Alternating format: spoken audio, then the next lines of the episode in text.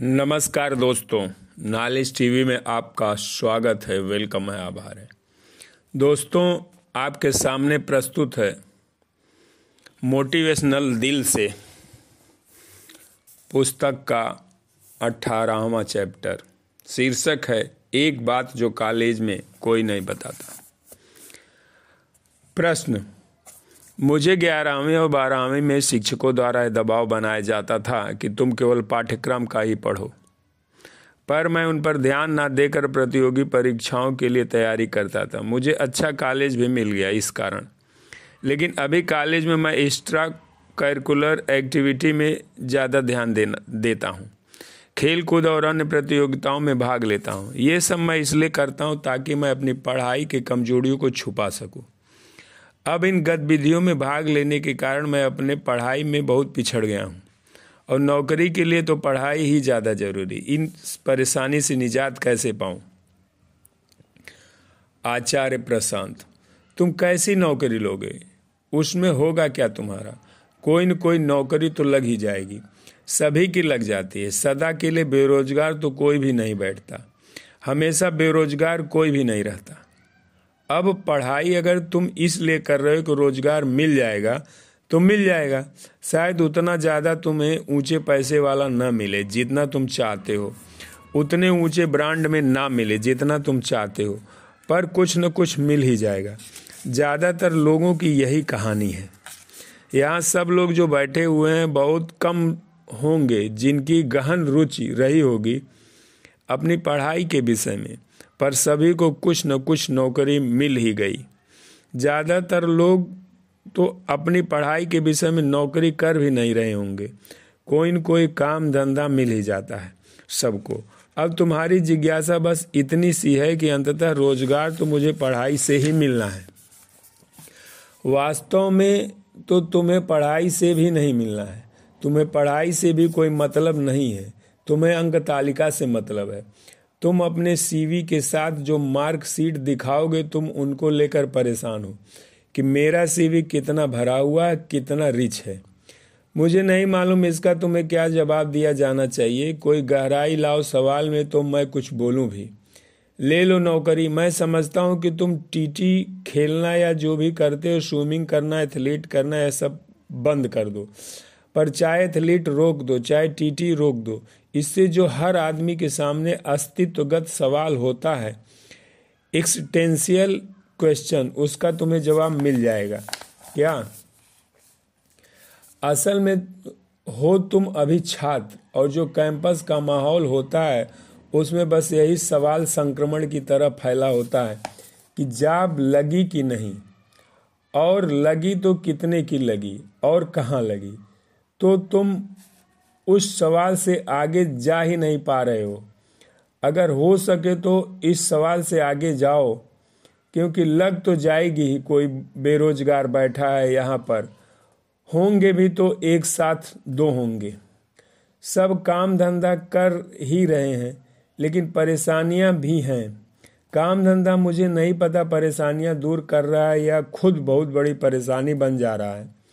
और परेशानी अगर बन जा रहा है तो इसलिए क्योंकि उसकी तरफ़ उसकी तरफ़ हमारा रवैया ही यही होता है। जहाँ पैसा दिखा चल दिए, मज़ाक है क्या काम? काम का मतलब समझते हो एकमात्र तरीका जिससे तुम उस कैद से बाहर निकल सकते हो, जिससे जन्म और जीवन ने तुम्हें फंसा रखा है। काम पैसा कमाने का साधन नहीं होता है। काम ऐसी चीज़ नहीं होती है कि जिधर जगह मिली, रास्ता उधर ही भग लिए। फलाने सेक्टर में आजकल ज़्यादा अवसर है। चलो जल्दी से वहाँ जाब ले लो। काम का मतलब होता है अपनी बेचैनी की अभिव्यक्ति भी, इलाज भी। आदमी अकेला जीव है जो काम करता है। आदमी के अलावा कोई नहीं काम करता। जंगल चले जाओ, वहाँ तुम्हें कोई नहीं मिलेगा काम करता हुआ। बस रमण करते हैं। वो बस ज़िंदा हैं, वो बस अपनी प्रकृति क्रिया करते हैं। उस प्राकृतिक क्रिया में यह भी शामिल हो सकता है कि दिन भर कूद फांद करते रहें पेड़ों पर। वह काम नहीं है, वर्क नहीं है। या दौड़ रहे हैं किसी हिरण को की शिकार करना है। अब उसमें बहुत ऊर्जा लगी, पर वह भी काम नहीं है, वर्क नहीं है। आदमी अकेला जीव है जो काम करता है, और अगर आदमी अकेला जीव है जो काम करता है तो काम का मनुष्य की मनुष्यता से कोई ज़रूर बहुत गहरा संबंध है। आप इंसान हो, आपकी इंसानियत के केंद्र में काम बैठा हुआ है, कर्म। इंसान वह जो कर्म करे, जो जीव कर्म करता है, वह इंसान कहलाता है। और कर्म के अलावा तुम्हारी कोई पहचान नहीं, कर्म के अलावा तुम्हारे पास कोई उपकरण, कोई संसाधन नहीं। तुम्हारा पूरा जीवन ही इस बात से तय होता है कि तुम काम क्या कर रहे हो। और तुम काम को इतने हल्के में ले रहे हो कि वो पढ़ाई कर ले, ताकि कुछ रोज़गार लग जाए। कुछ रोज़गार लग जाए, फिर पूछ रहा हूँ, मज़ाक है? तुमने कुल इस पर ही ध्यान दिया है। यह ज़िंदगी का सबसे महत्वपूर्ण केंद्रीय मुद्दा है। यह कि क्या काम करना है। इससे अधिक महत्वपूर्ण कुछ होता ही नहीं। और इस मुद्दे पर इतनी हल्की बातचीत। तुमको दोष नहीं दे रहा हूँ। कैंपस में सब ऐसे ही होते हैं, पर तुम्हें वैसे ही हो जाना है, जैसे सब हैं कैंपस में। वही है तुम्हारे आदर्श। आपकी तकदीर है आपका काम। आपकी ज़िंदगी की पूरी कहानी का निचोड़ है आपका काम। काम के अलावा और क्या जीवन में बताओ न मुझे। जीवन माने काम नहीं होता। क्या? काम माने यही नहीं कि पेड वर्क जिसके लिए तुम्हें कोई भुगतान करता हो या मुनाफा होता हो, आर्थिक। काम माने वह सब कुछ जो तुम करते हो। और जो कुछ तुम करते हो, उससे आठ दस घंटा तो अपने दफ्तर में ही करोगे ना। तो सबसे महत्वपूर्ण तो वही हो गया।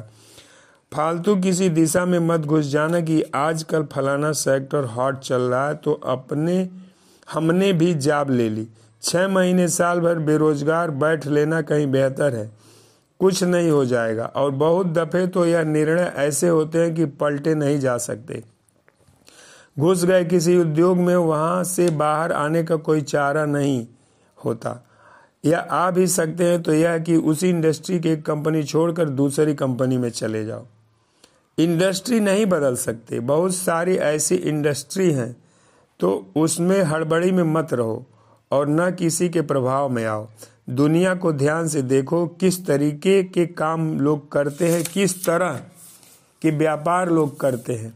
यह सब अच्छे से देखो और धीरे धीरे फिर अपने भीतर इस अस्पता को, अस्पष्टता को उभरने दो कि तुम्हारे लिए जीवन में क्या करने लायक है।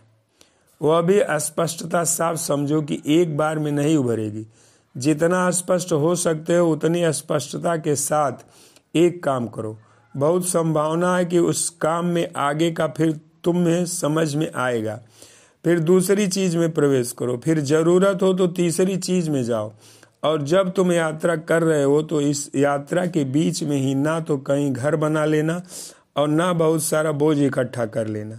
यात्री है दोनों ही काम नहीं कर सकता। न वह यात्रा के बीच में पीठ पर बोझ लाद सकता है और ना ही वह रास्ते में कहीं पर मकान बना सकता है। हमें यह दोनों ही ज़बरदस्त आदतें लगी होती है। झट से मकान बना लेते हैं और पीठ पर बोझ लेकर चलने को तो हम अपना पुरुषार्थ बताते हैं कि कितना ज़बरदस्त आदमी है। इतना बोझ लेकर चल रहा है पीठ पर। आधा तो जन्मजात मिला हुआ था, बाकी आधा तो इसने जानबूझकर इकट्ठा कर लिया। क्योंकि जो जितना बोझ लेकर के चलता है, वह उतना ज़बरदस्त आदमी है। यह सब कर मत लेना। हल्के चलो और चलते रहो। ये बातें अगर कैंपस में ही सबको पता चल जाए तो ज़िंदगी बहुत दूसरी हो। सबसे खेद की बात यही है कि ये बातें हमें बताई ही नहीं जाती। जब हमें इन बातों की सबसे ज़्यादा उपयोगिता होती है और जब इन बातों को हम अपेक्षतया कम संघर्ष के साथ जीवन में लागू कर सकते थे, बहुत देर से पता चलती है। तुम्हें समय पर पता चल रही है। धन्यवाद धन्यवाद धन्यवाद। ये बुक मोटिवेशनल दिल से आचार्य प्रशांत जी द्वारा लिखी गई बहुत अच्छी बुक है। इसे आप लोग अवश्य खरीदें और पढ़ें। धन्यवाद धन्यवाद धन्यवाद।